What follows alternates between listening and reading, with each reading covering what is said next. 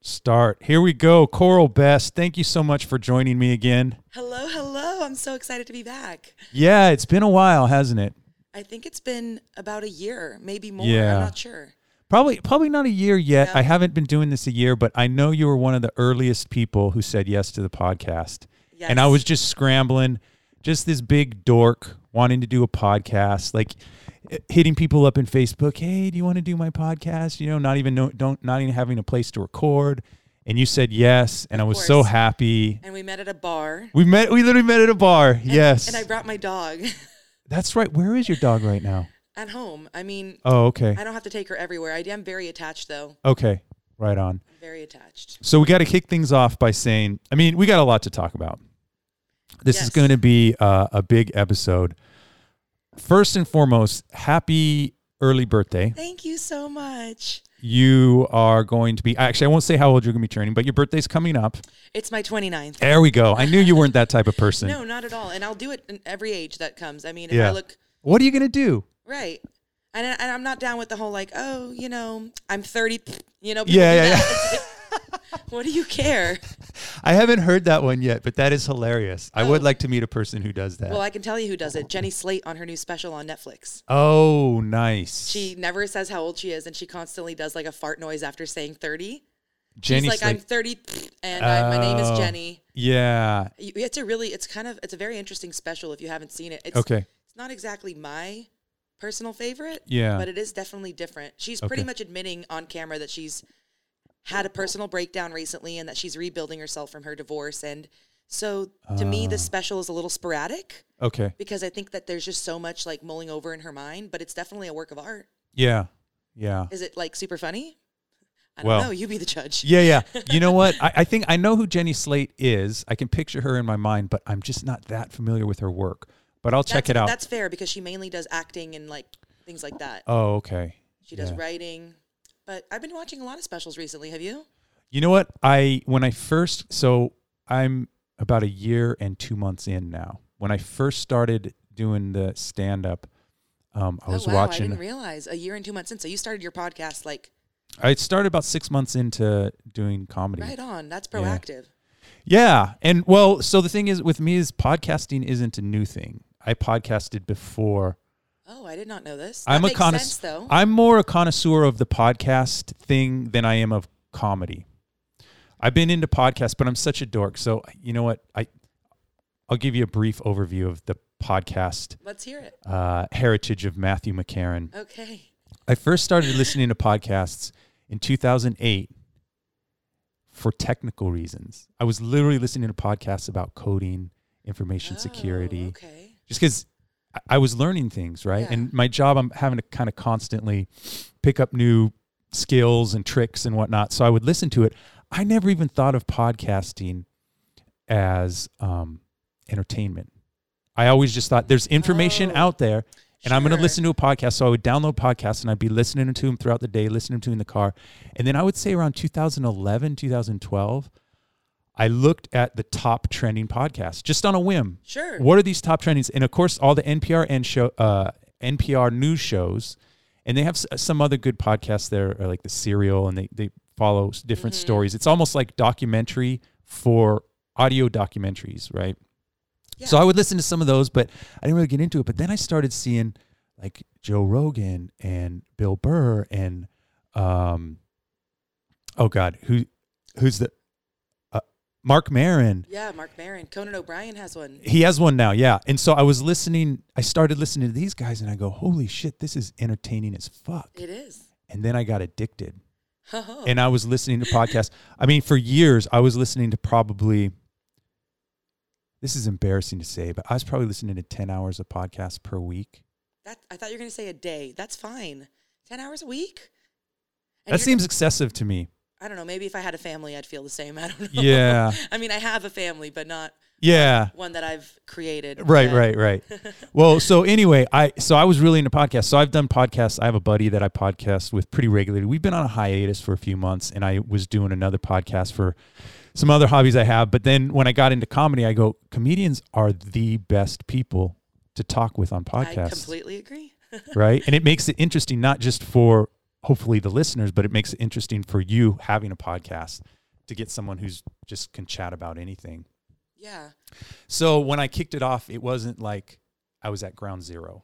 I had a Right. recording thing. I think the day I recorded with you, that was my H4. I've since upgraded with some stuff. Definitely. Um, I was just gonna say what a great setup this is. Like oh, Uh, this is thank the you. first time you said you're recording in your Actually, you in know your what? studio here. This is my studio. Yes. So uh, the audience sees this nice backdrop. This is a bed sheet. Which I find actually very homey. I like Good. it I mean this is I was Yeah. just here a moment ago and now I'm here. Yeah. I love it. Yeah. Yeah. So um, I, I was embarrassed. I actually had Rudy Ortiz on yesterday. Right on. I love Rudy Ortiz. Yeah. Oh, great guy. Great conversation.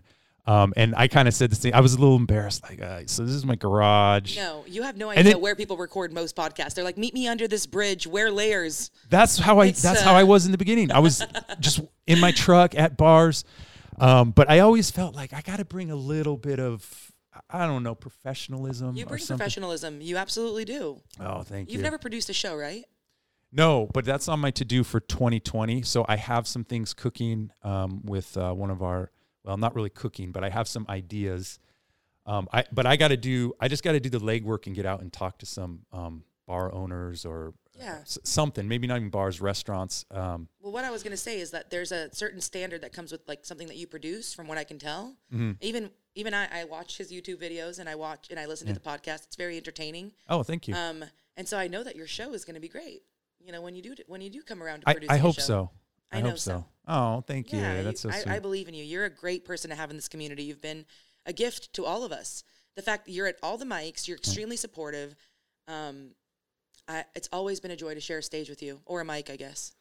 Check is in the mail. Thank you very much, Yeah, Carl. you should- you- people, you know how people talk behind each other's backs. Yeah. Well, sometimes they say nice things, oh, I know. and That's people, the best, people, right? people really care about you, and they, they really Aw. appreciate what you do. oh, that that that means a lot. That's uh, I'm I'm blushing. Yeah, I was meeting with Sean Riley last night, and he was saying that he did the podcast with you, and how lovely your family is. Oh yeah, yeah, yeah, Yeah. No, I've actually had my kids on the podcast before when I I didn't. have- listened to that episode. Oh, you I, was- did? I tried to listen to that was- episode, Matt. I don't know what to tell you, dude. It was it was crazy. It was wild, and I was like, girls. that's what being a parent. Well, you know, you're with kids I'm constantly. with kids. All, I've kids been are a nanny for oh animals. Over ten years, I Yeah. spend every day. My full time job is nannying. yeah. Um, yeah, th- you know what though? I believe it, I've thought about it more recently, and I think that part of the reason people love comedians is because we are given permission to expose and share our inner child. Like we go on stage, we make jokes that you're not supposed to say. We think we say things that aren't politically correct, and everyone cheers us on for it. And I think that's part of the reason that people look up to comedians. Like, wow, they're saying things I would never say. Kids do that.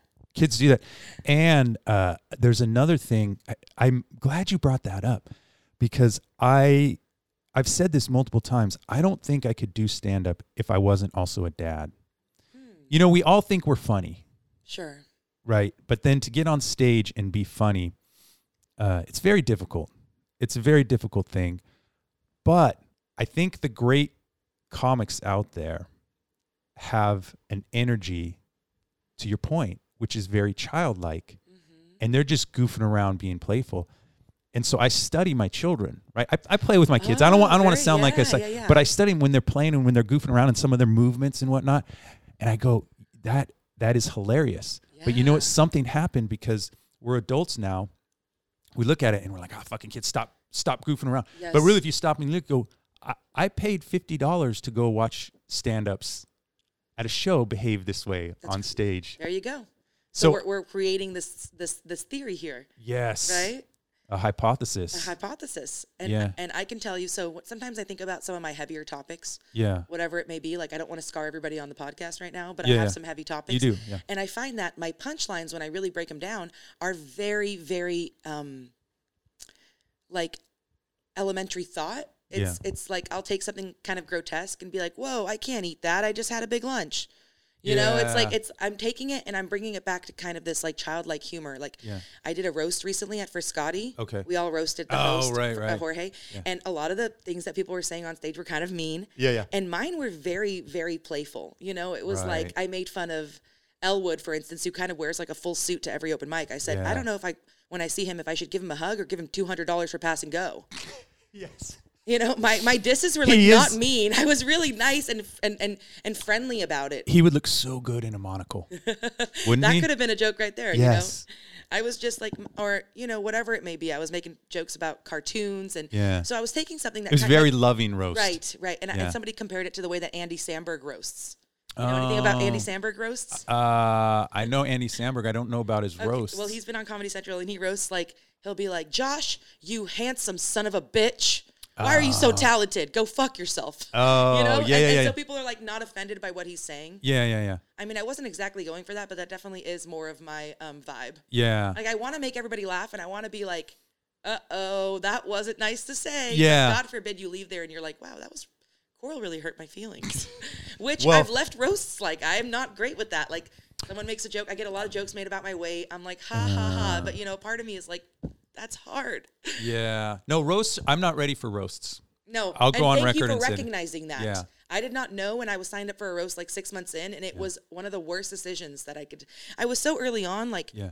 I, I wasn't ready to start being like, you know, Yeah. clowned on by the community. Right. Right. Right. Um, you know, I used to do a podcast too, right? Yes. About, right at about six months. Yeah. And I used to do it in San Francisco. This is so crazy. This is how committed I was to comedy. I would do it every Monday. I would pay $100 for the studio space and drive once a week to the SF, obviously for no money. But similar to you, I would interview artists. So Right. all artists, and they were so interesting. Yeah. Right. At first, at first, I just wanted to do comedians, but then we did dancers and we Mm. did people in movies. People who pursue the art, Yeah. I, well, they're expressive. They're expressive. Yeah. And we're sharing um, a common suffering. Yeah. I think that uh, you know the, the bond with co- comedians. I I heard this all the time uh, about how people would say, "Well, even if I don't necessarily agree with this individual's view and fellow comics, I still feel closer to that guy than some people in my family."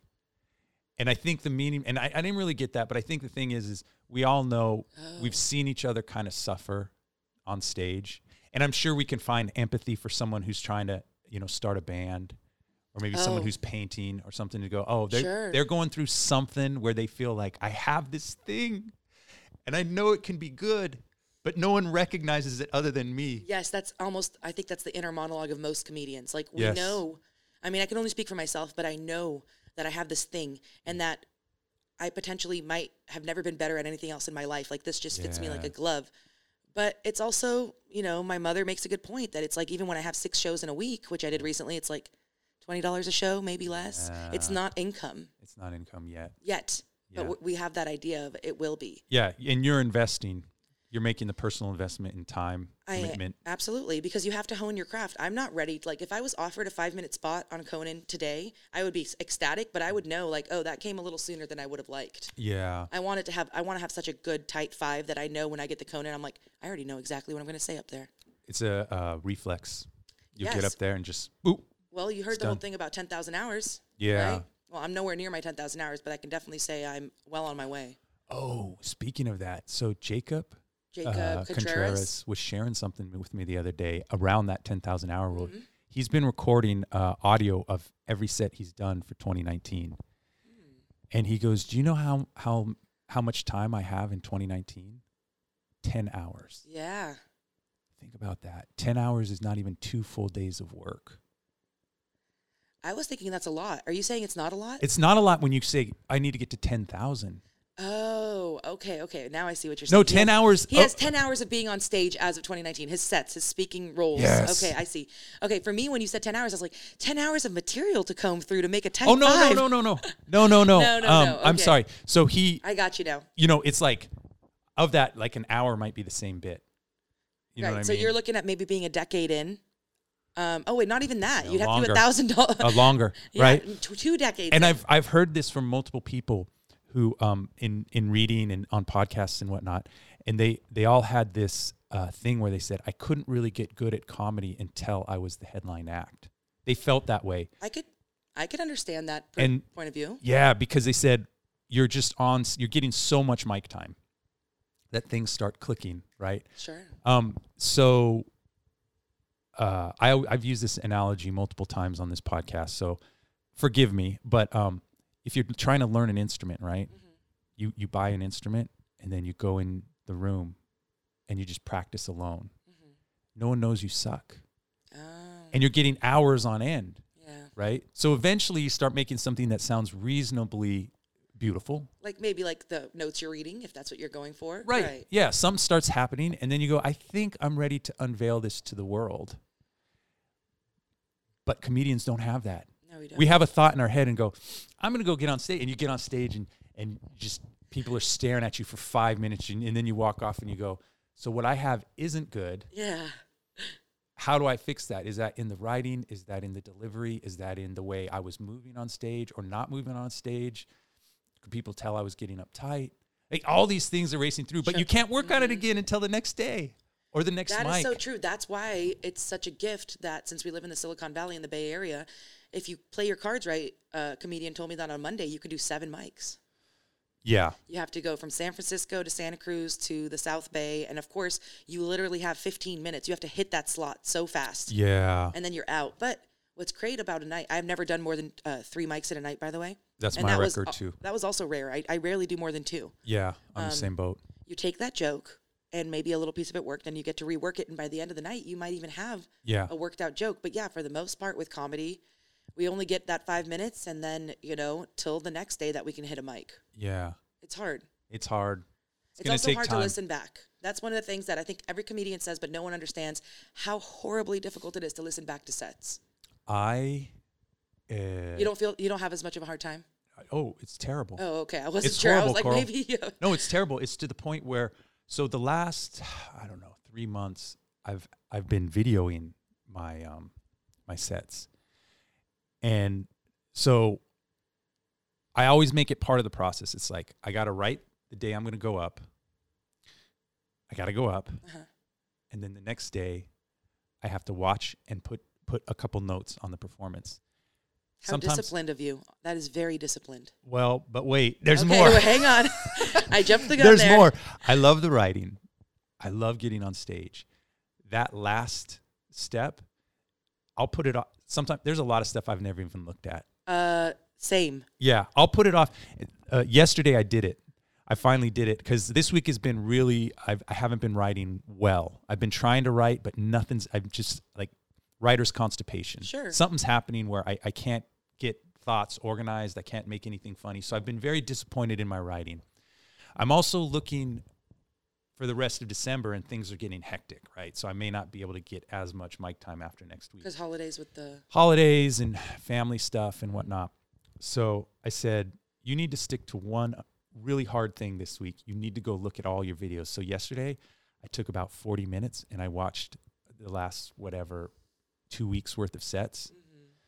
Oh, so brutal! And I, I just try to write a couple things down. My I, this I fucking know, it's so stupid hard. face. Why am I? Why do I Yeah, don't look it's at so myself? Hard. It's so hard. I, you know, what's interesting though too is that when you have a good set, Mm. I find that when I listen back to a good set, I'm beaming. I am enjoying listening to it. but Really? it's just not. But then, of course, even in a great set, there'll be a point where I get flustered or a point that I don't feel confident about. Yeah. And then when I hear it, I'm just like, "Oh, it's, it's we're Right. so critical of ourselves. Oh, I hate myself. Oh, I I'm haven't the listened worst. Back to I would say more than fifty percent of all my sets. Yeah. Yeah. I'm, I think, you know, probably if I'm being honest with myself, it's maybe a little higher than 50%, but that is the one area of my plan that, I just harder don't to execute on. implement. Sure. I don't execute on, and, and I should.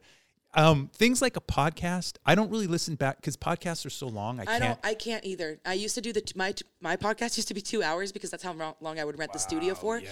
I did two hour long interviews one on one with people. It was wild. no, that's great. Um, I did have a co-host, uh, Okay. Lynette Salandazzo. th- Like, Okay. you can't find any of the episodes now, but she was Cuban. I'm Jewish, and we were called Havana Juba. Oh, nice. So that was cool. But she she wasn't a comedian as much. So she kind of ran a lot more of the logistics and what needs to happen now, and we need to take a break, and we've got ten minutes Right. left. But it would be a long interview. But I also found that I really kind of like the headlining time on the stage. yeah. It, w- it gave us a lot of time to really explore. Yeah. Um, for me, the podcasts don't open up until after 15 minutes. I could see that. the first 15 minutes i always kind of feel what direction are we going how do i handle this sometimes i have questions sometimes i don't have questions so that first t- 15 minutes is the part that once you get over that hump i think things i don't know that's been my I was going experience. to ask you. So y- your guest before Rudy Ortiz was Mark Yes. Normand, and that's incredible. First of all, Yes. that's an A list comedian. oh yeah yeah yeah and you were at- in his hotel room. I only got to listen to the beginning of it before Okay. my phone Oh. shattered, which we'll talk I- about. Yeah, I don't know. I I wanted to get to that right away, but we've been having good banter. We've been we having will good get. banter. We, we will. have to get to but I that. was going to say, so I was. Were you nervous like the first fifteen minutes? Or s- so let me uh, let me share with you, Yeah, yeah, yeah. Coral, my last week. I last week I was so anxious all week Mm. because I had two podcasts that I was very intimidated. I had Mean Dave uh, on Wednesday, Mm-hmm. and I it was supposed to be so Mean Dave and Erie Diamond yeah. are doing a podcast that I think is really good uh, for Bay Area comedy. Um, they do other; they're starting to get musicians on and whatnot. But I think um, you know this this podcast that I'm trying to do is kind of a perspective and an experience podcast, meaning I'm talking to everyone kind of in the suck, and we're we're sharing tips, it's tips, having conversations around comedy and whatnot.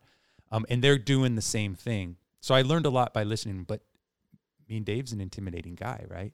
So I got to go, oh, one hour with Mean Dave, I know I'm going to fuck up, Oh, right? And so, and I and I didn't. It was an okay. It was a it was not okay. It was a great conversation. I think I fucked up in some areas, but anyway.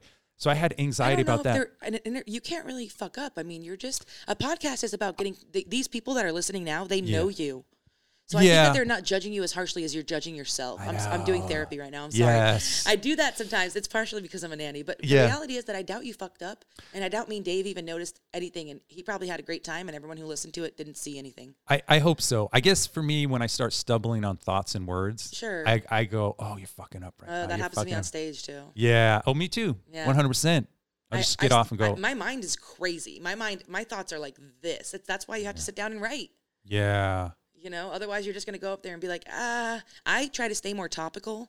Mm-hmm. I will talk about my last week. It might not be hilarious content, but sometimes it is, and that's that's fun. Yeah, yeah, yeah. Yeah, no, I think the um with with the podcast you can get away with, you know, meandering thoughts. Right, But right. on stage, No. you better be crisp. Yeah, that's right. You got seven minutes. You're gonna you're, you Yes. don't want to meander. you don't want to meander. So I had anxiety from that. And then um the weekend prior is when I had hit up Mark Norman on and online on, I just I, as the kids say, I slid into his DM. on Twitter or Instagram. Instagram. Huh. Big Good for honk. you. right?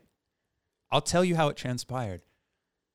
I just on a whim, I took a picture of the tickets I bought of his show, Yeah. and then I posted my story and I added him on it. I said, "Oh, gonna go see this silly guy," and then and then within minutes he he shared it on his story and I go, "Wait a minute, That's what they do. I That's s- what they do. yeah." I go, "Hold on, I th- would have he's so big time. I would have thought he had a publicist." And so then I go, "Well, fucking, I'm gonna try this." Yeah. I went uh, and I, and I said, "Hey, this is a long shot." Da da da da da da da. da. And then later that day, he hit me back and he said, "Yeah, sounds like fun. Let's do it." he said, "You just got to buy me lunch." And there were some other things that we went back and forth on. I love that payment method. Yeah, and then I I was like, "Oh fuck!" I was all excited, and I was out of town um, that weekend. Um, but then I just started, y- as you do, you know that your head in your head, Uh. you're like, I, this is you almost get to the point where I hope this doesn't go through because you get so anxious, like I, I'm not ready, this, that, and the other, and and Like so a wedding. yeah, so I Like was a anxious. wedding. I was anxious for the Mean Dave. I had all that, and then I got through the Mean Dave thing. I was like, that was cool. That went that went well. Um, and then the anxiety for uh, Mark Norman, Mm. and but then he went uh, radio silent. So like Wednesday, I said, "Hey, where did you want me to pick you up?" And he said, "Oh, let me get my um, information. I'll get back to you." And then Thursday goes by, Friday goes by, Saturday morning, I'm like, "Oh fuck, I don't think this is gonna happen." Yeah. But here's how much of a fucking idiot I am. I go, I kind of hope it doesn't happen. Right. Like, well, what that's a that's fucking just a idiot. natural thought. That's a natural thought. Yeah. You can't say, "Do you have a psychologist?" I. It's part of my bit. I tried therapy. I don't like it. Okay, you know what? You just had the wrong person. really? I've had so many different psychologists, and it's it's it's weird because nobody talks. Well, about mine it, was but a therapist. Is a therapist Oh. the same as It's a not psychologist? because they don't have a PhD, or I mean, a, s- a psych. Uh, pretty much, they don't have a doctorate. Okay. A psychologist is someone that's been doing their ten, that's done their ten thousand hours. Okay. Okay. Yeah. I've never been able to get therapy from a social worker or a therapist because no offense to them, but I also studied psych. I also have a first degree like in Yeah, that. So yeah, it yeah. doesn't we're on the same kind of similar pages. They can give you advice, but I've always been Right. I want to talk to the professor. Right. Um but this is the thing, thinking that something you don't want something to go through, that's a thought that everyone has. You definitely don't need Yeah, to get yeah. on yourself. I mean, shit. I mean, well, I'm going to share at the end of this podcast this really big news that I got, and it's so overwhelmingly um, it's joyous, but it's so overwhelming that I'm like, maybe it's best if it just didn't happen. Of course, Yeah, I don't. that want was the exact same Of course, thing. I don't want that. Yeah, but yeah. we all think it. Yeah. We all think it. So, So, so don't get on yourself. It's yeah. So I was having that thought, but then I so I hit him up Saturday morning and he goes, "Oh, um, yeah, that's right. You you rented a studio space, didn't you?" And I go, "Yeah, but it's fine. We can do it wherever." Because I, I think he was. I, he was bogged down with something. I think he was kind of hungover too. He probably didn't want to go somewhere. I think you going Yes. to him was a great was a great move. Yeah. So um, he said, "Do you mind coming over to the hotel?" I said, "Yeah, fuck yeah, that works for me. I got a mobile recorder." And um, yeah, I went over, and I, at first I was really nervous, but he's I, he's a he is a master. He's a funny guy, and as we know, and what we're shooting for is that humor diffuses tension. Oh, Right. and I bet he knows it better than anyone because he's kind of odd. Yes, He's odd. he's quirky. I went to his show on Sunday did, uh, did you like and it? I talked to him afterward. And, Yeah. Uh, yeah, I had kind of an interesting experience. He, um, first of all, I thought that it was incredible writing, some of the best writing I've ever seen. I mean, this man is a Yes. machine, Clever boy. and and just his movements and his delivery, it's like he's a machine. Yes. Um, I was a little like bummed that I felt like he didn't do a lot of audience interaction. Like it was No. Mm. almost like watching a Netflix special, but just happening to be there. Yeah. Um, and I always kind of like it where like like Daoud opened for him. Daoud Yeah. is very engaging with the crowd. He'll start talking to somebody. He'll he's improvisational, but I also get it. Mark Norman does this so much Yes. that at some point it's like, here's what I'm here to do, Yeah. Yeah. right? Um, afterward, there was a comedian speaking with him. A lot of male comedians were trying to speak with him, so I didn't push my way forward. Okay. But there was a comedian who's like, Mark, can you give me advice? Did he give advice on your podcast? Yeah, because a lot of my questions were uh, advice About type advice? questions. Yeah. So he was giving advice to some of the comedians outside, and he just poured his heart out to this one comedian about, you know, you really got to immerse yourself, and it's all about just getting out there. And then the comedian goes, "Wait a minute. So are you saying I can't just do this on weekends?" And I was like, "Don't waste Mark Norman's time." Was it even a comedian? You think, or was it so a it was guy? like it was like a newy, like a newish comedian that has no idea what they're who they're talking to or what they're really doing. and Ah, I happened to be behind, and I scoffed. I audibly scoffed. Yeah. So Mark Norman introduced himself to me. yeah. He was like, "Hi, I'm Mark Norman." I was like, "You don't need to say Yeah. that. I just saw your show." Um, I just paid money to watch but I pretty you, much told him. sir. I don't know if it was that I made him nervous or what, but he's too funny. I was telling him like, you know, that piece of advice was really great. Thank you so much. And then he says, and I think he won't mind me sharing this. And then I'm like, "I don't want to keep you." And he goes, "Good, because I'm holding in a wee wee." He said that I've only had like two sentences with him, and he said Yeah, I'm yeah. holding in a wee wee, Yeah. and then he said I like your hair, and then he shut the door to Rooster Teeth feathers, Yeah, yeah. really fast, and I felt like it almost was kind of like when I interact with a child sometimes, Oh, yeah. right? I might have made him nervous for whatever reason. um, And uh, Maybe, yeah. maybe I didn't, but maybe he just wanted to go. Whatever it was, Right, Mark right. Norman said to me, "I'm holding in a wee wee. I like your hair," and then shut Yeah, the yeah, door. yeah. And I'll probably never forget those words. yeah, yeah.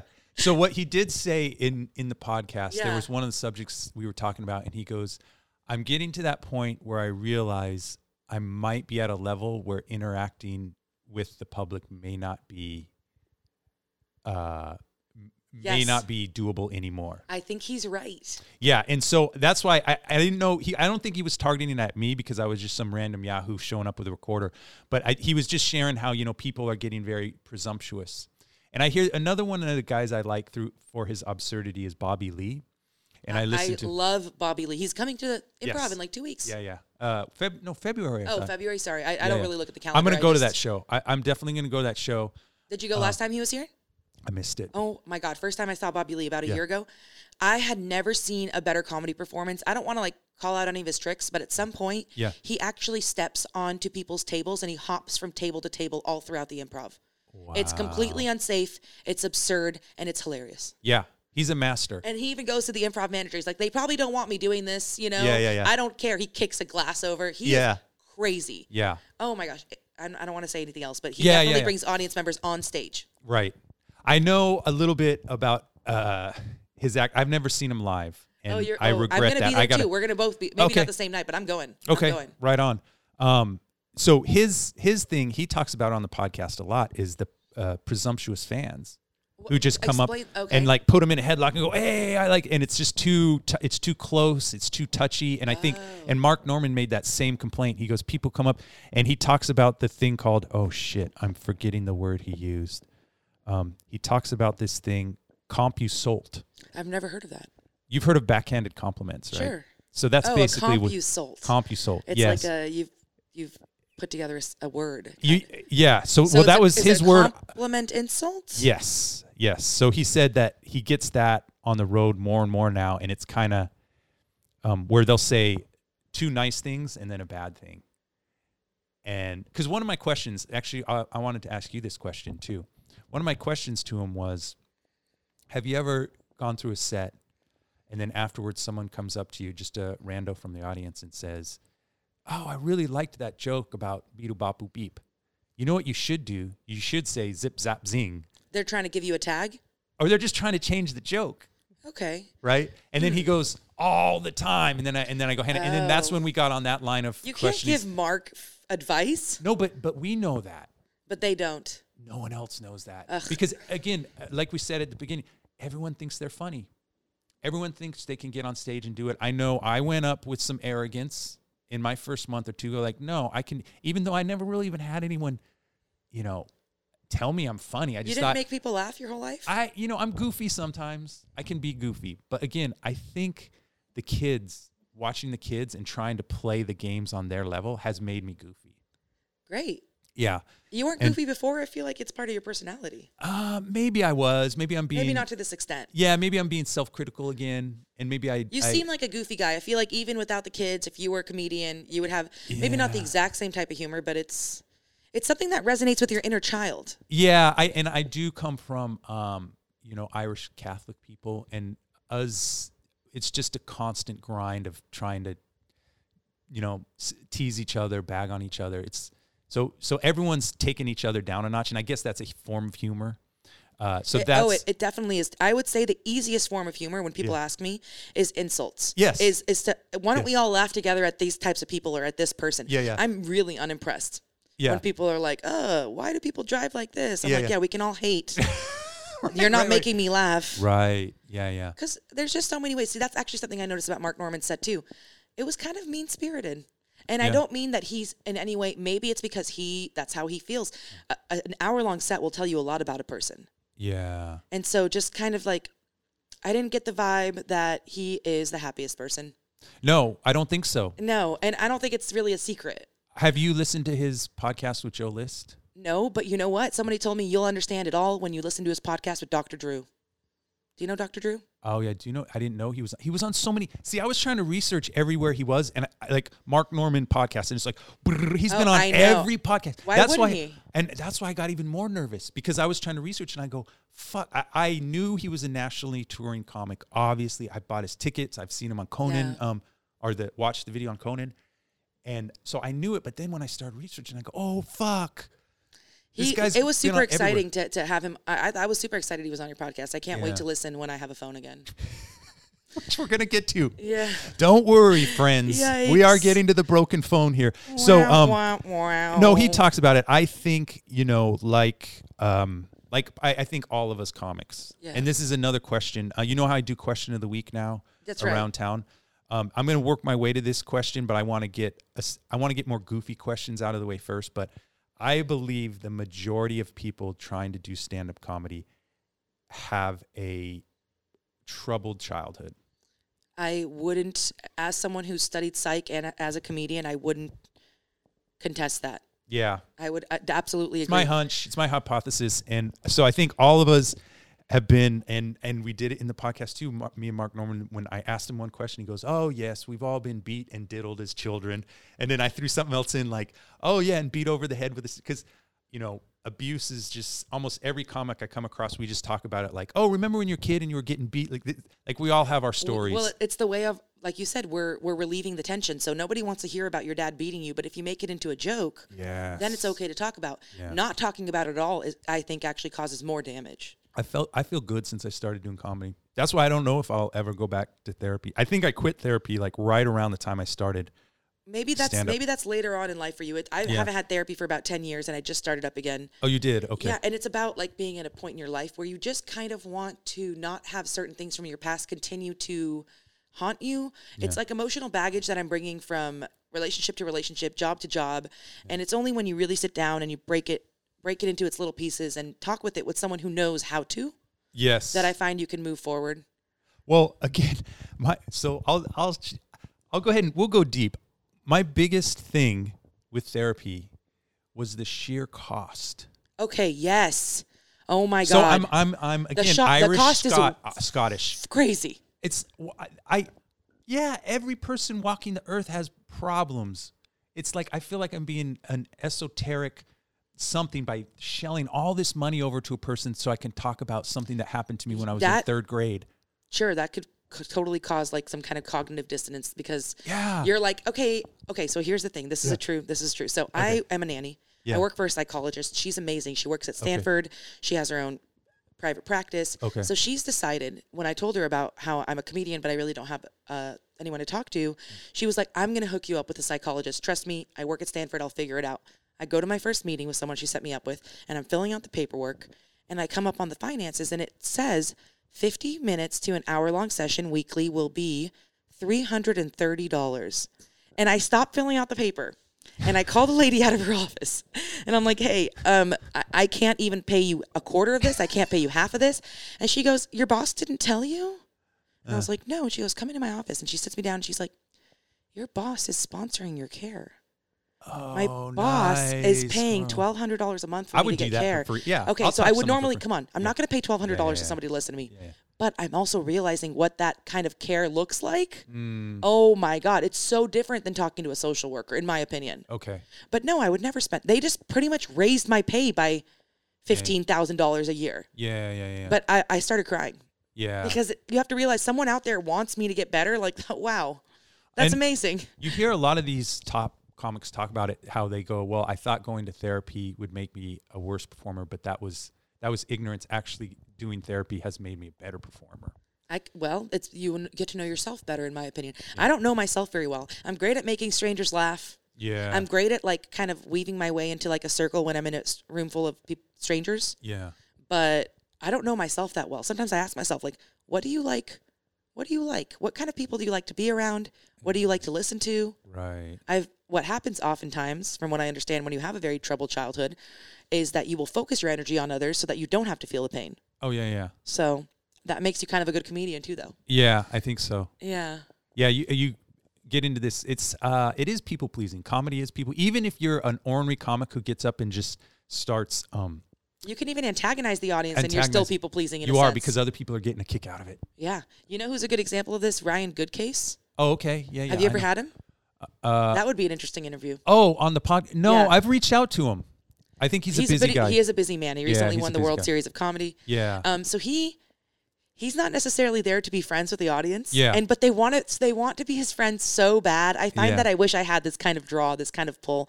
And then when people start to get on him, he puts them in his in their place. Yeah, yeah, yeah. And he goes, I didn't point or like I didn't say. I, no one asked for your opinion. Yeah, yeah, yeah. sir.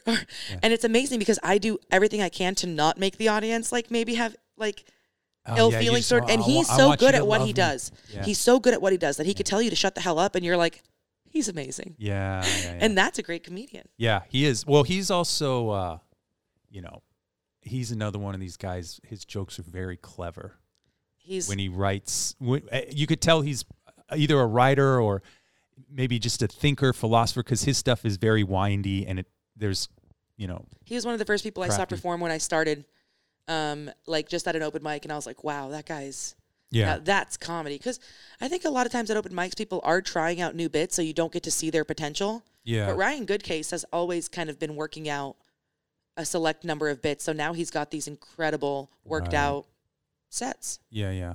Um, No, I would love to get him on. Uh, I'll reach out to him again one of these days.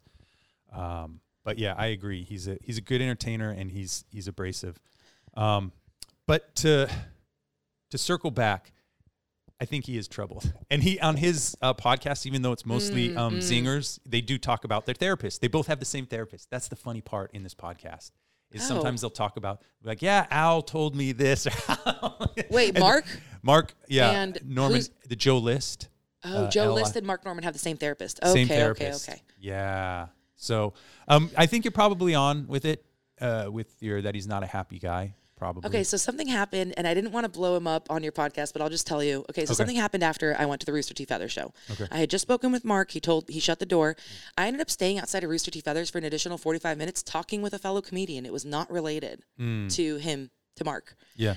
Okay, so when he comes out of Roosters, It's just me and another comedian standing there, and he sees us, and he takes a cardboard box and he holds it in front of his face to hide his face and walks right past us to his car, starts his car, and drives off.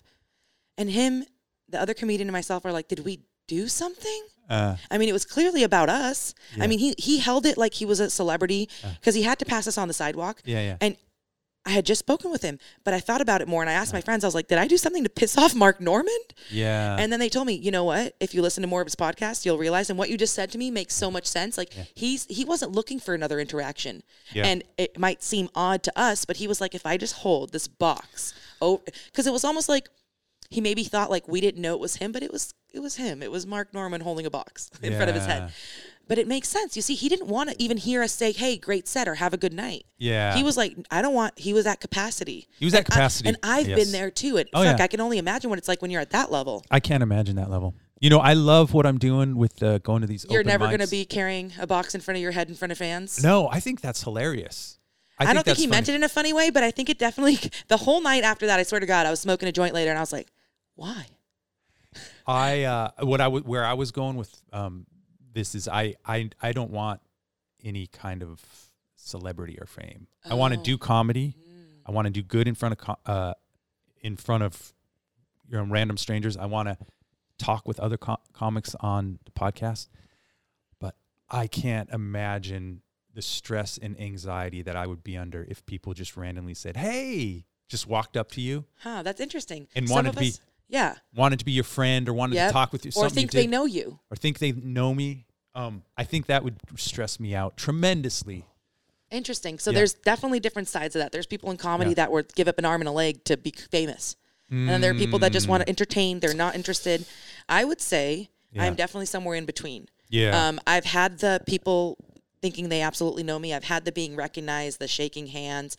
I don't mind it at all. I actually prefer it um, because I want to create as much positive influence as possible in this time on, on earth. I'm a people person. I'm meant to be in front of large crowds. Like I just know from having had a video blog and running into people that watched it. But th- the thing is, just like a podcast, people would watch my video blog and say to me when I'd go out in downtown, I feel like we're best friends. And Hmm. I'm like, what is your name? I don't know, but it would get me excited. It would be at the bathroom at like Yeah. a bar. So for me, I really enjoy it right now. I've never, and I get bombarded with messages and stuff, and I love replying to all of them. Maybe at one point I won't feel that way, Yeah. but also important to notice like, I'm not, I'm single. Yeah. I'm not looking to get married anytime soon. I'm about to be 29, and that also opens up the opportunity for me to connect with more people. I, my energy is able to go out to more people. Yeah. Yeah. Yeah. If when I was trying to make a relationship work that wasn't working when I first started comedy, I did not have the kind of energy to put into comedy that I do now. Yeah. It's like you can only work so hard to make something that's difficult happen in so many avenues of your life, right? Get Oh, I, I call that yeah, this is this is my pop psychology. I call that psychic energy. We only have so, much, psychic, energy, energy. to put on things like so I feel like you know everyone should be putting energy into the the foundation is just you got to have some kind of physical fitness and um s- some kind of healthy eating. So, something needs to be there where you're you're cre- you're filling the bucket, right? So you got to have something to do that. That's your base level, and then you have relationships, and these are real relationships. You know, like your you know family or Right. really close friends or um, people. I, I would actually even c- call the people in the comedy community. Um, you know, those are people that are important to me now, and I want to maintain those relationships. And then after that, you have all these other things. You got a career you need to worry about. You got this Mm-hmm. craft now that we're into with comedy that you have to worry about.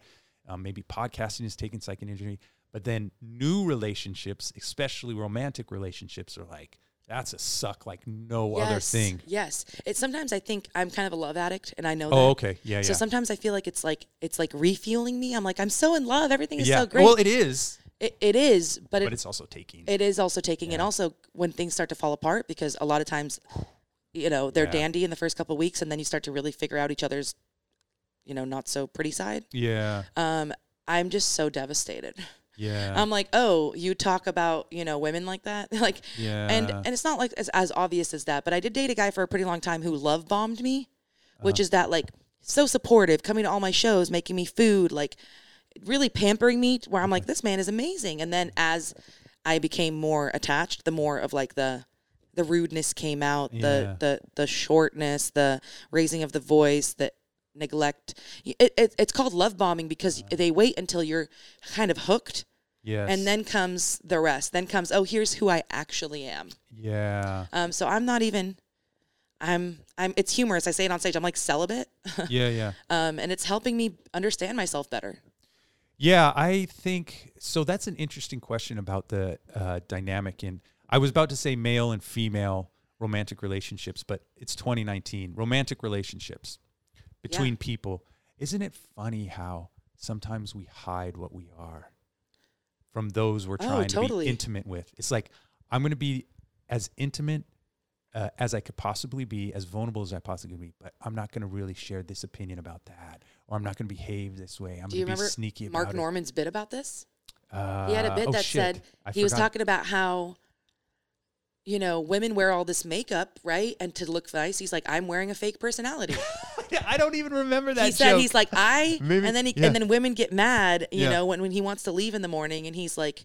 You know, I did what I had to do to get here, and that's not who I Oh, am. That's what I yes. had to. I put on a show for you so that I could get laid. Yeah. and he's super blunt about it. And, he Yeah, yeah. said, and then he said the women are like, "So that's all you wanted from me?" He's like, "That's what was advertised." He's harsh. remember that. He's harsh, but Yeah, yeah. but it's so interesting because that's the kind of things that nobody will say. yeah, And then he talks about how the woman will try to keep him at, at the house, and he goes, "Wait a minute, you need to do your part to keep me here. I did what I needed to do to I, get now I laid." remember. Now I remember. Yes, exactly. He's I like, remember "You want exactly. me to stay? Do something to make me stay." Yeah, yeah, yeah. Um, that- That's ballsy. That's true.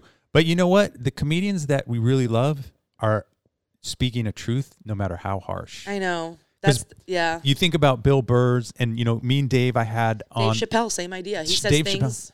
they all say things that they think and they're rooted they have such a strong foundation or, or sense of who they are that it's Exactly. like you can come at me come at me Exactly. but then a lot of things that happen is they um they argue both sides of the topic right Yes, I, I love So- that idea. I mean, not everyone does, yeah but um, i'm thinking louis ck's last special he comes right out and says abortion do you remember that one Does- and then he does both sides of it I, I don't remember the both sides of it because I've seen so much Louis C.K. yeah But I can imagine him starting a show like that. Sure, yeah he doesn't care. he doesn't care That's why when he got me too, he was like, "Okay, yeah I'm still going to try to do shows." I mean, Yeah. he came and did the improv, and there were protesters in the streets Yeah, when yeah. he came to the improv.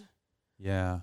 Um, S- It's just a sense of I think that's probably what makes the great comedians is they just have this this is who I am and uh, you can debate me on it, but um you know, whatever. We're Right. here. We're here now. I, I And was. you're gonna- still laughing. they are, You're still laughing. and some people are going to be very offended and walk Yeah. out. That's just what happens, I guess. yeah. I don't want to ever be a comedian that what's ca- it's called walking, walking Okay. someone.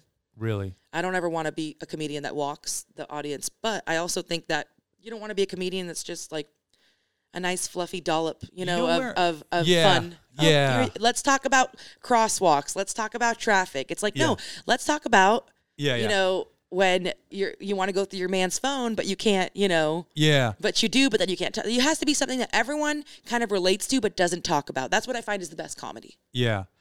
I um oh shit, I just lost my train of thought Oh, there. sorry, you that had no no happens. no. Yeah, you had me going on something and I was th- going to think about uh yeah, this is one of these bad moments.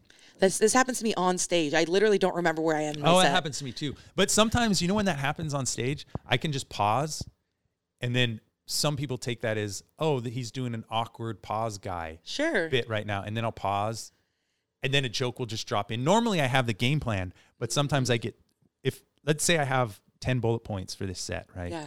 10 bo- premise punch premise punch pre- pre- and then i get lost right here i still have jokes floating around in here but then once i access a new joke then that whole set list that i wrote down it's gone it's out the window because i've gone on a different tangent Oh, and that's then the rest me of the almost set- every set. really Oh yeah, I have an idea of what I'm gonna do, but if Mm-hmm. I start going in a direction, I have such a repertoire. Yes. Um, you know how you got a lot of stories I've got a lot of stories, and Oral's I've got, got a the lot of stories. I've got so much content. I, I think Yeah.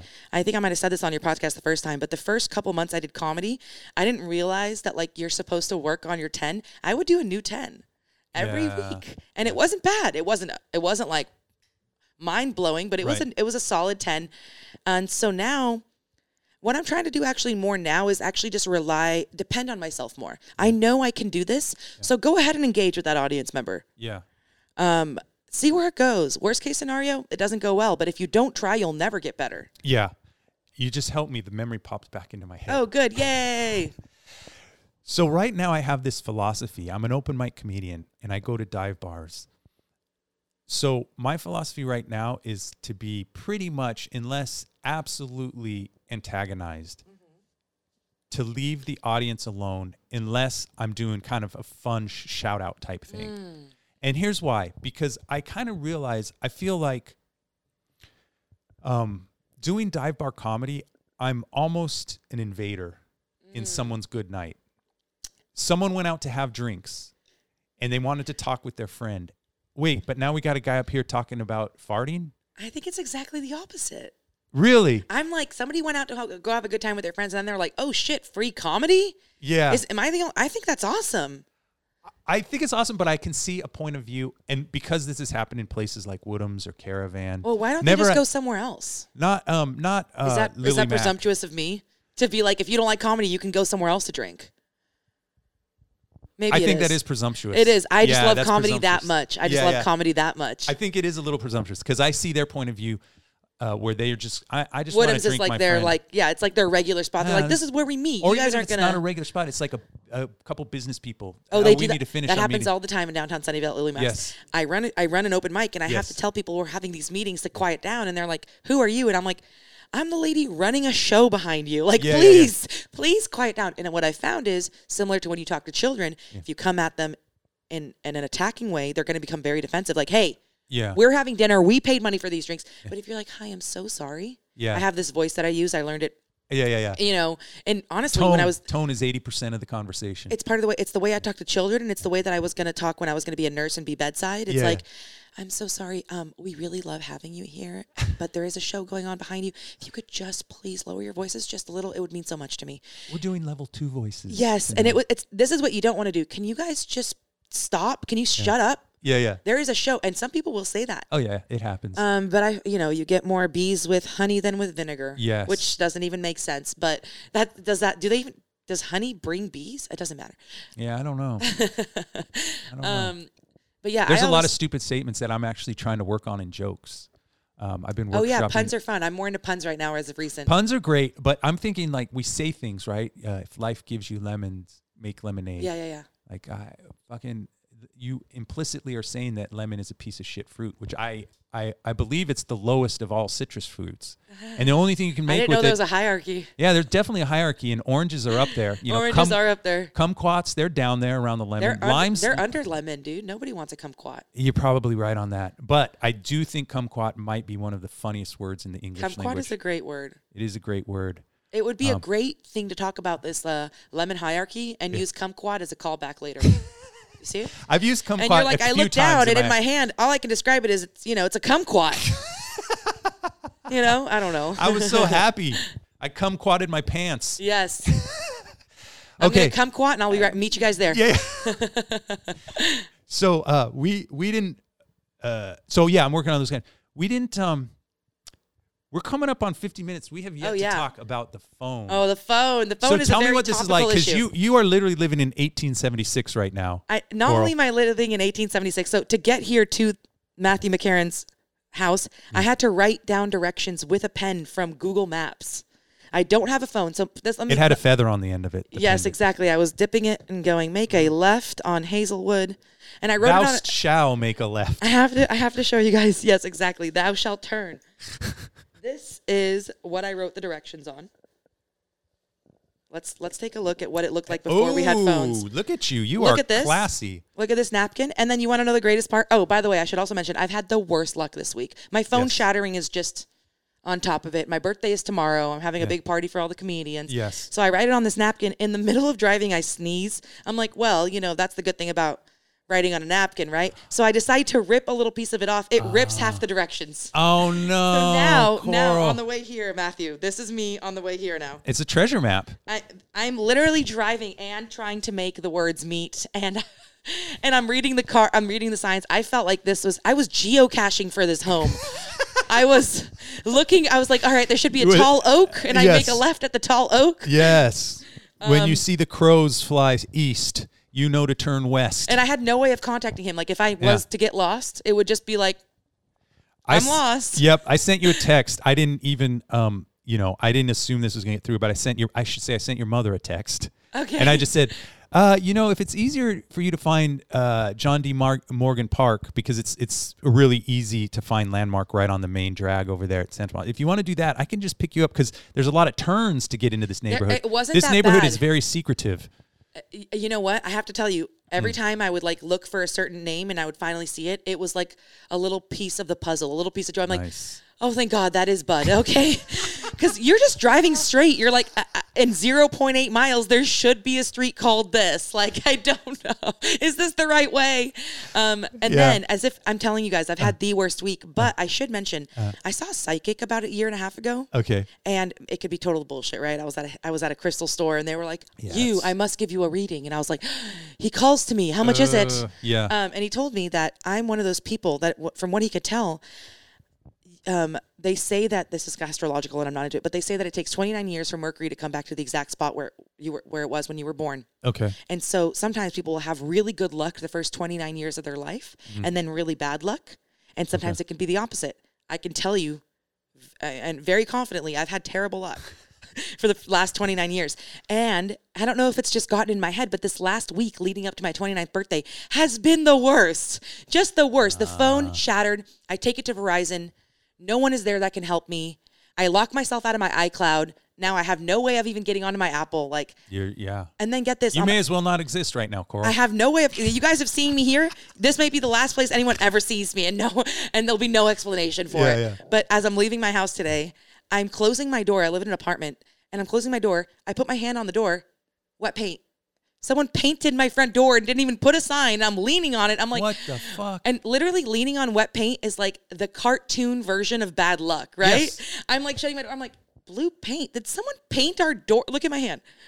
and I'm just like, wow. I Where's can't the w- banana peel when you need it? Seriously, I'm so glad I got here because I was like going to be like, watch me get lost, not be able to get back home, Or have- call me. or- I, I would flag down a stranger. One one time I ran out of gas with no phone. You have to flag down strangers and pretty much plead for help. You're like, Yeah. can you just look up this address for me and tell me how to get there? Uh, oh no. Um, but tomorrow should be the end of all that.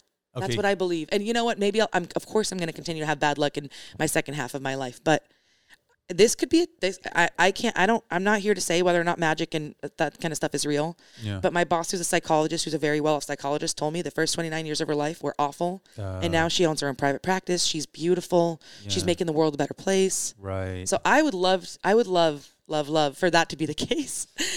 Who knows? I don't give much credence to the um, you know, that that crowd. I don't either. But I don't either. But you know what? Considering how this week has gone, yes. oh man, it just keeps.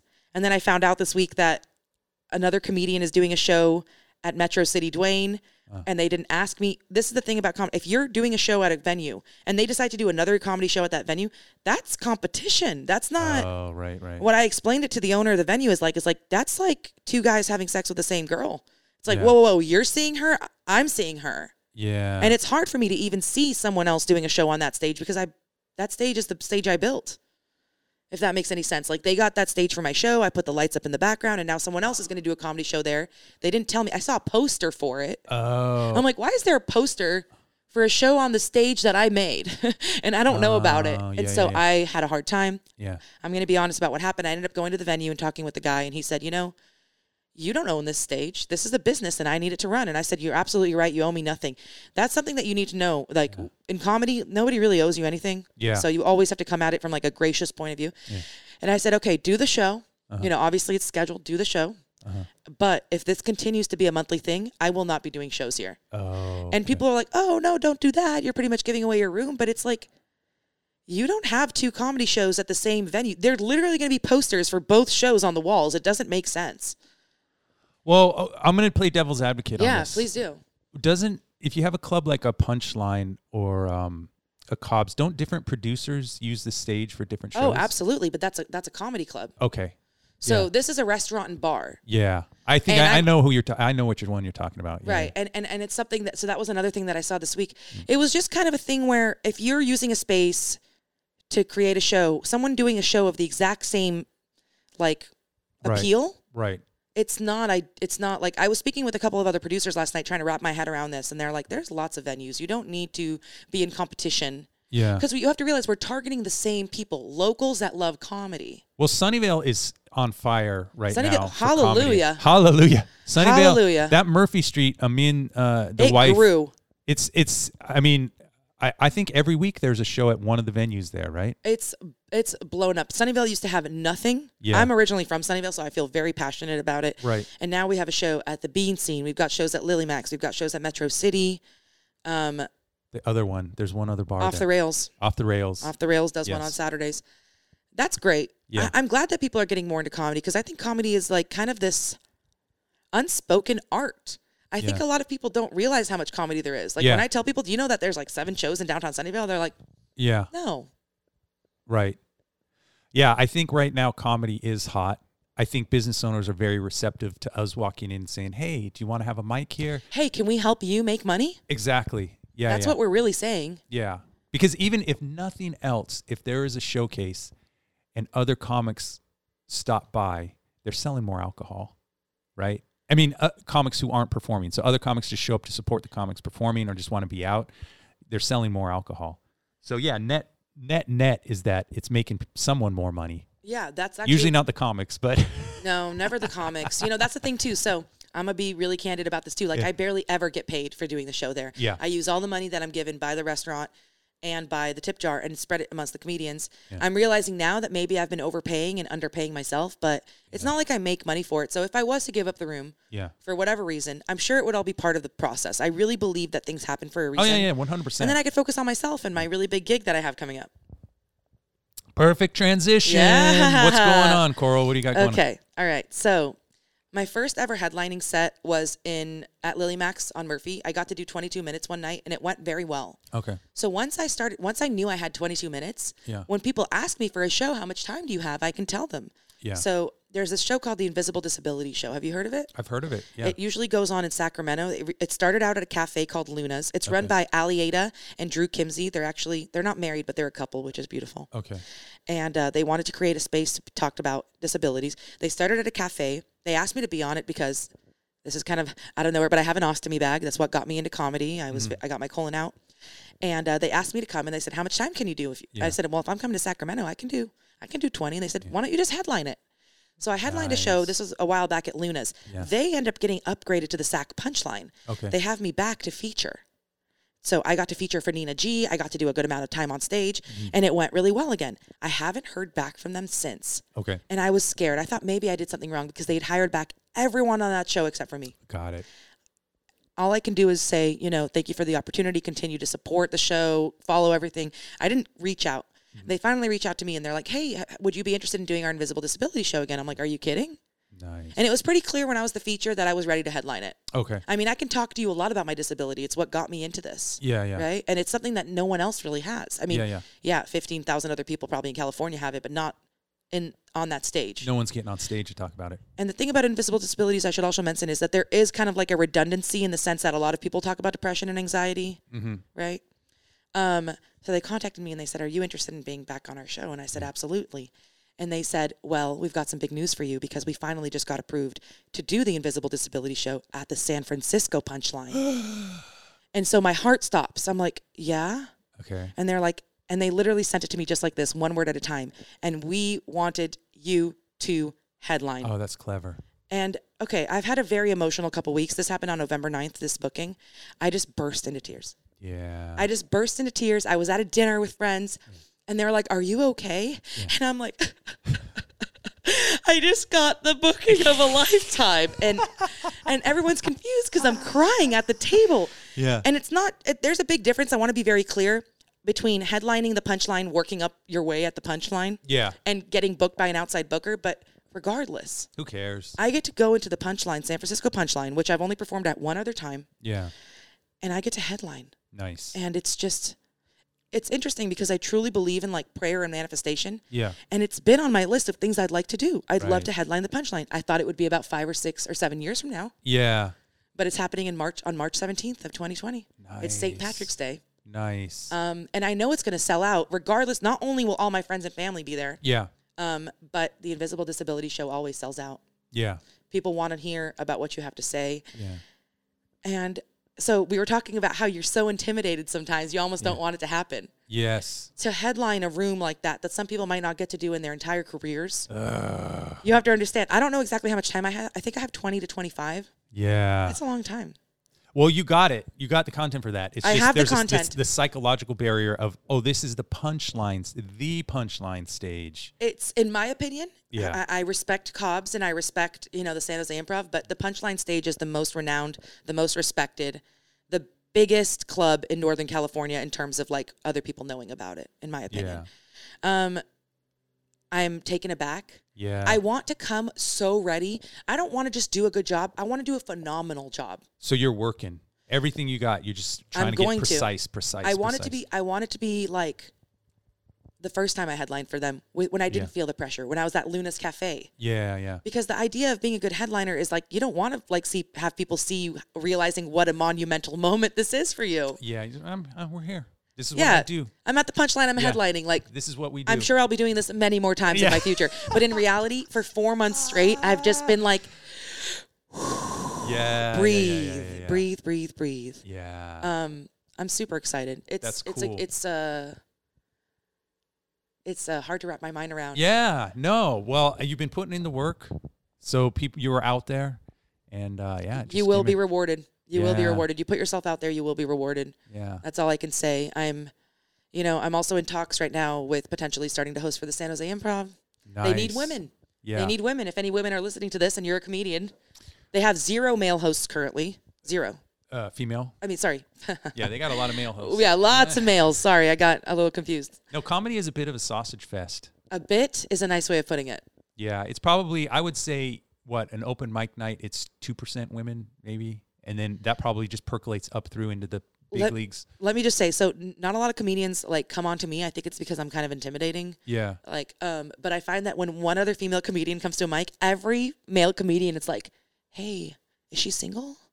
Like, would she like to talk to me? Really? Because they don't have a lot of interaction with women. They usually are people who have a full time job yeah, and then they come to the open mics. That's their life, right? So, a, like, I brought a female with me once to um, off the hook on Tuesdays. I got like three messages from different comedians, like, "Is she going to be at your birthday?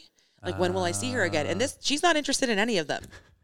you know, I mean, it's just interesting. And I also think a part of me, it reminds me of high school when I used to be the not cute girl. And people would be Oh. like, hey, do you know if your friend Allie um, is going Yeah. to be at your birthday? I'm like, do you want to know anything about me?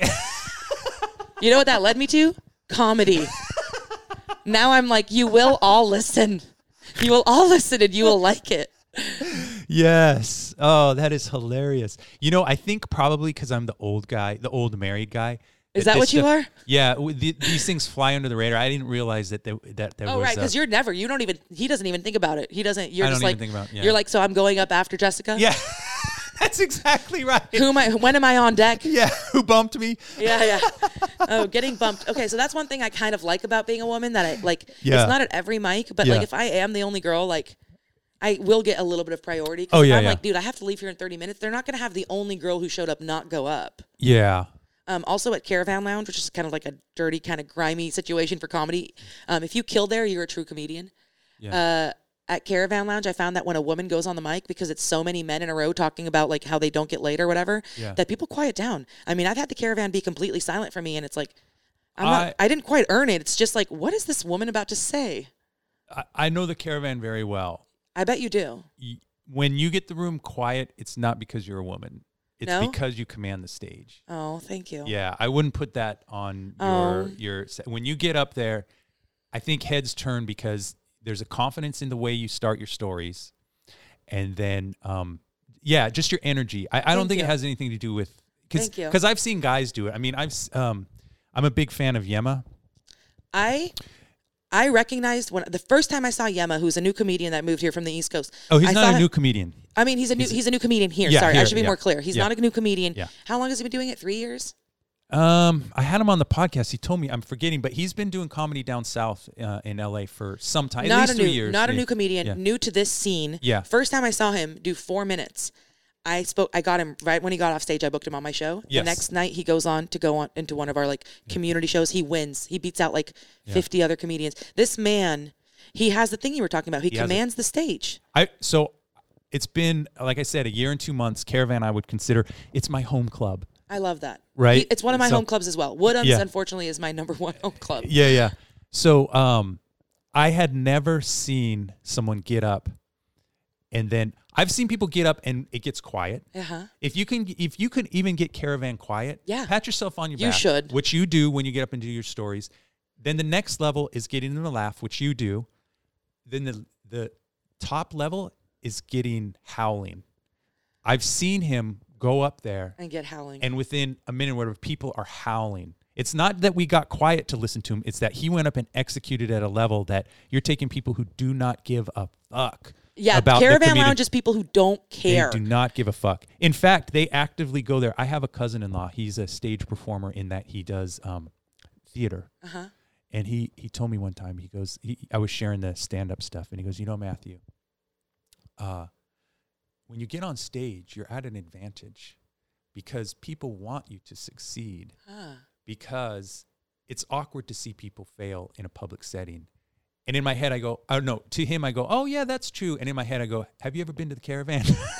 Oh, like people, want to see you They fail. want to see Here's you the thing: eat they don't shit. even they don't even get to see you eat shit because once th- people Yeah. have written you off, they've written you off. They're going to turn their chairs Yes. back around and they're Yeah, going yeah. to start. yeah, yeah. Um, I'm just going to share this really quick. Okay. one- Something that happened to me at the caravan that I think is one of the most hilarious things. So the caravan in Woodhams being dive bars is a great place for a comedian to come up because I thought it was that hard to do comedy every time. Yeah. And the first time I came into a comedy club, which actually was at San Jose Improv, in front of 300 people, I was like, wait. You guys are actually listening to my every word. Yeah. You guys are feeding on my jokes. I love Yeah. it. But one of the first times I did the caravan, I kid you not, there was a man that was drunk in the very front, heckling everyone, not in words, right? Just like, ah, ah, ah, ah." Yeah, yeah, yeah. Mumbling. Yes, he's clearly drunk. And right before I go up on stage, he decides to get up from his stool to leave and he loses his balance, which can happen when you're drunk, and he falls right onto the stage. And this is a little alarming. He hits his head on the stool, knocks himself out, and then pees himself There we go. right on the That's stage. about right. And that is such a good example of what doing caravan uh, Yeah. like caravan comedy can be like because Yeah. literally people pick him up. I don't know if that man was all right, and they just go, "Your next comedian's Coral Best." That is. There's pee on the stage. They have just dragged a man, possibly lifeless, yeah, possibly lifeless. off this, and and they're like, "Here's jokes from Coral." So I had to address it, which is something comedians have to do. We have to. Yeah. If someone Oh, just peed on the stage and you don't mention it, you're not a good comedian. yes. Yeah, that needs a call out 100%. But it also reminded me, like, oh, okay, this is not the easiest thing to do. yeah. Yeah, no, that's a great. That is It's- that it's a is fun story, carav- isn't it? That's caravan i- in a nutshell, right there. Because there's multiple comedians who have stories of people passing out on on stage or grabbing them, whatever. Right, right, at right. Caravan. Um, but yeah, he he made him house. So I would say I wouldn't. Um, I'm not going to credit that to your gender. Okay, I appreciate that. Yeah. I, I do tend to downplay my success. Yeah. Like I've had I've had some success, and and and I'm going to be at two and a half years um this December. yeah. and I definitely tended, oh, you know, like for instance, the booking at the punchline, like I first I cried, but a- another part of me is like, did I get it because I have an ostomy bag? Oh. You know, but then I'm like, no, what? No, I've performed for these people twice already. They've seen what I can do, and they decided to make me headline. The fact that they're letting me do their first show at the punchline says a lot about how much they're how much faith they have in me. Yeah. Yeah. Yeah. So yeah, I don't want to downplay it. I oh, and this is something I wanted to say. So some people at the punchline specifically, they'll be going there for a year to get three to five minutes on stage, and I'm going in there to get 25. Yeah. And I was going to say this on stage. I'm going to be like, you know, a lot of comedians might be looking at me with envy, like, how come she gets so much time? I'll make you guys a deal. You guys get the stage time and the shit bag.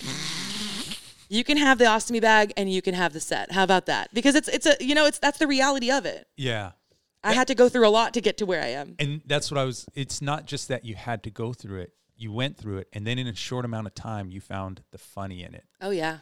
which is not an Oh easy yeah, thing my to do. surgery to get my entire colon out, to, where I had to relearn to walk and everything, was March 9th. I started comedy in June, Yeah. early, early June. I was the second I could walk, the second I could stand, I went straight to an open mic Yeah. because I needed to talk about it, and that's kind of tying it all back at the end of this, just kind of like how special and how needed comedy is. Yeah. It gave me not only a way to get rid of the shame and it gave me a way to share my share my experience. Right. And I don't do a much material about my ostomy bag anymore these days because it's like so such a vulnerable thing to talk about. But one time I did it at the caravan, and this doesn't happen that often, but someone came up to me afterward and said, You have no idea how healing it was for me to watch that set. My Yeah. mother has an ostomy bag. All my life, uh, my dad didn't want to deal with it, and I was the one helping her with it. and Uh, I've never talked about it. And Ah. yeah. you going up there and making jokes and making it seem like not a big deal, Yeah. it meant so much to me. Yeah. And and maybe getting booked for this headlining gig is the universe's way of saying, you need to come back to your material. Yeah. You need to come back to what makes. I know I'm funny, and it's funny because comedians shouldn't say that. I think it's a, it's kind of uh, I know I'm funny, but like Yeah. I know I can make people laugh. Okay, I'll put it that way. You- well, you know, you know, there's a process. You know, to I getting know there. that there's a process, and I know that I can learn to do it well. Yeah. But like I can make you guys laugh about my dinner date taking me to Chipotle all I want, but can I make you guys laugh about the fact that I went through an extremely trying time? Yeah. That I that I pretty much looked at death in the face and said, "Not today," and then went to an open mic. Yeah. So that's that's the, tr- that's the truth. That's the truth of me. Yeah. Yeah. So I think I've been kind of scratching the surface with, oh, dating. Oh my God, am I Yeah. right? And Tinder. Uh. Yeah. but it's like, let me ta- let me tell you guys something right now on this mic that you will not hear from any other comedian Yeah. tonight or anywhere else. Yeah. Yeah. And that's where I'm trying to go back to my to my core. And I bet you you're gonna those bits that you started with are gonna be either reworked or retool or something's gonna happen that are, they're gonna be this much better because you went and did the other stuff. Yeah. Like we got to do it all, right? And We then go do. revisit the thing. Well, what's my core that I'm trying to get th- out Right. there on the stage? What what is my And that's what people consider their tight 10 because I Yeah. think when you have 10 minutes to make an impression on people, you want them you want them to be able to understand the most the most about you that you, you are able to put out. yeah? And I don't think people learn much about you at all when you talk about how dating is going awful and stuff. There's I you know what I'm a big fan of one-liners, but you d- I and so I try to write just really non sequitur goofy stuff because it makes me laugh. well, I still but- think we get a good vibe for who you are through your one-liners. Oh, you think so? I do. Okay, because I I have the stories too. I got the I don't stories. think the I think, stories are but- it. I, it's like I want I want to know Matthew McCarran. I don't Yeah. want you to tell me what you think is funny. Yeah. I want you to tell me what you like, what Yeah. who you are. Yeah. And so what I'm what I've been doing, I, I find is that I'm doing what I think people will like versus what I want to do. Oh right. So I when you are up there, I can tell that this set is all you. oh, thank you. You know? Yeah. Like this is and by the way, I love that you're tickled with your sets. Because Yeah. you, you he does more acting out. I don't do a lot of acting out. Yeah. You're very physical. Yeah, yeah. And so becoming physical actually kind of like makes you laugh and then it makes us laugh. Eh, yeah. I love I, I think that you have you can just tell from your set, from what I can pick up, that this is a goofy man. yeah. This is a Mm. I- goofy guy. Whether or not he has kids, this guy is a good time. Like I want to go with him to Six Flags. Like you know? Yeah. No, that's what I'm trying to convey. And sometimes, okay, we'll, we'll get in. We'll get into the more self. Sometimes I go, oh man, my contemporaries are saying smart things, clever things, and like I just want to. I, I kind of want to run around and make fart noises on. stage. What is that saying? I don't remember exactly, but I believe comparison is like the Enemy of joy. Yes. Yeah, I know that one. I okay. know that Someone recently said that to me. So you can't be thinking that's No, really I hard in can't. comedy. If someone kills and does really well before you, it's like, one. Oh oh, boy. okay. Yeah. you'd think. You'd think. I think people might think that if someone does really well before you, that's good because the audience is more worked up. Yeah. But now you've also set this standard that you need to meet, and when you don't, it, it's hard. Mm-hmm. I even get intimidated. I followed a guy that's been doing comedy for less than a year, but he smashed Murad Shaki. Holler. Do you know haven't met Murad him. Shaki? I haven't met him yet. Okay, so he's only he's less than a year in. Uh. He did such a good job that I definitely went up there and was intimidated. And my first half of my set did not go well, and I had to snap myself out of it and realize, hey, you're a comedian too. Yeah. You can do that's this. good. You had the awareness in the moment. You can do this. yeah. That's cool. We have to give ourselves pep talks. 100%. You give me pep talks. Do I? Mhm, Well, the last show we had together, I was having a hard time, and Oh, right. Yes. you were you were really really Yes. helpful, and that's what Yes. I love about this community, which is Yeah. why I'm having a big party tomorrow. There we go. Cool. So let's sco- let's do this. We're at about hour 20. Let's do uh, some promotions where you're at. Obviously, your birthday party tomorrow. Yeah, that I'm- everyone is welcome. Yeah, f- well, kind of. I need to know you. I don't. Oh, you're going to Okay. You got you have to I have to know you if you're Yes. going to come. But yes, I'm having a big birthday party and Yes. the deal I made with the venue is that I don't pay them for the private space and everyone has to buy alcohol from them, That's which good is a move. really good deal for me. Yeah. That's awesome. Um, where can people find me? I host an open mic at Lily Max in downtown Sunnyvale every third Monday. We also have comedy every Monday, but I'm the third Monday. Yeah.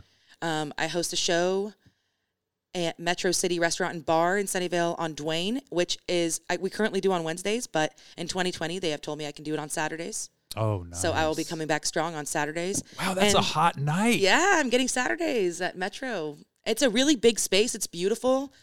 um, what time is your show going to start? I say 7:30, but it always starts at 8 or 8:15. I, you know, I do think Murphy Street does need more people on Saturday nights. Unfortunately, it's their other location. oh, it's their other co- location. Oh, Yeah, because when I went to the restaurant on- in downtown, they said we need That's people why- at our okay. other location. okay, yeah, that's right. That too, right? So I need to really advertise. The thing about Yeah. these shows is it's not a place where people walk by a lot, Yeah, but it's that's tough. amazing. So you need to bring the people there. It's, it's Yeah. a lot harder than when you get walking traffic. Yeah. Um, but I'm really excited to start Saturdays there. And then finally, the best way to keep up with me is my Instagram and my Facebook. So Coral Best, I have a business page on Facebook, and then on Instagram, you can look up Coral Best or Coral Best Comedy, and you'll find my account.